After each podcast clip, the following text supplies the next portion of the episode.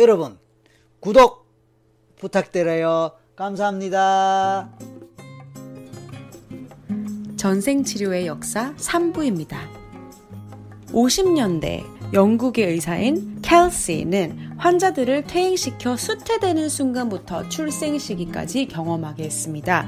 그는 영능력자인 그랜트와 결혼한 뒤부터 환자를 최면 상태로 유도한 뒤 부인의 영적 능력의 도움을 얻어 환자들로 하여금 전생을 회상하도록 하기도 했습니다. 그가 이러한 사례들을 모아 출간한 많은 생애 Many Lifetimes라는 책은 일반인들에게 전생퇴행이라는 분야를 소개한 선구적인 책으로 인정받고 있습니다. 이후 그는 부인의 도움으로 전생치료 기법, 영적치유, 초현상 등을 통합했는데요. 이들 부분은 초물리적 육체라는 개념을 소개하고 물리적 육체는 죽더라도 사라지지 않는 초육체적인 실제가 있으며 그것은 윤회를 거듭한다고 그리고 그렇게 지속된다고 주장했습니다.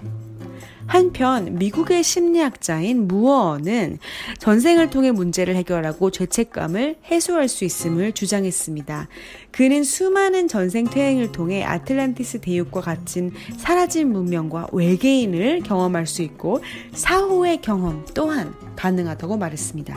전생치료의 초창기인 천구백오십 년대 전후까지는 대부분의 전생 경험은 순간적으로 또한 저절로 일어나거나 영능력자에 의해 영독되는 정도여서 일반인들이 자신의 전생을 알게 된다는 것은 엄청난 일로 여겨졌습니다. 이런 상황에서 전생 경험을 치료로까지 연결하는 발상은 하기 사실 힘들었습니다. 그러나 차츰 전생의 경험이 현생의 문제와 연결된다는 사실이 밝혀지면서 그것을 치료에 활용하고자 하는 생각이 싹트기 시작했고요. 동양의 환생이나 업과 관련된 사상이 서구에 소개되고 이론이 확립되면서 전생치료는 점차 새로운 치료의 모델로 자리잡기 시작했습니다.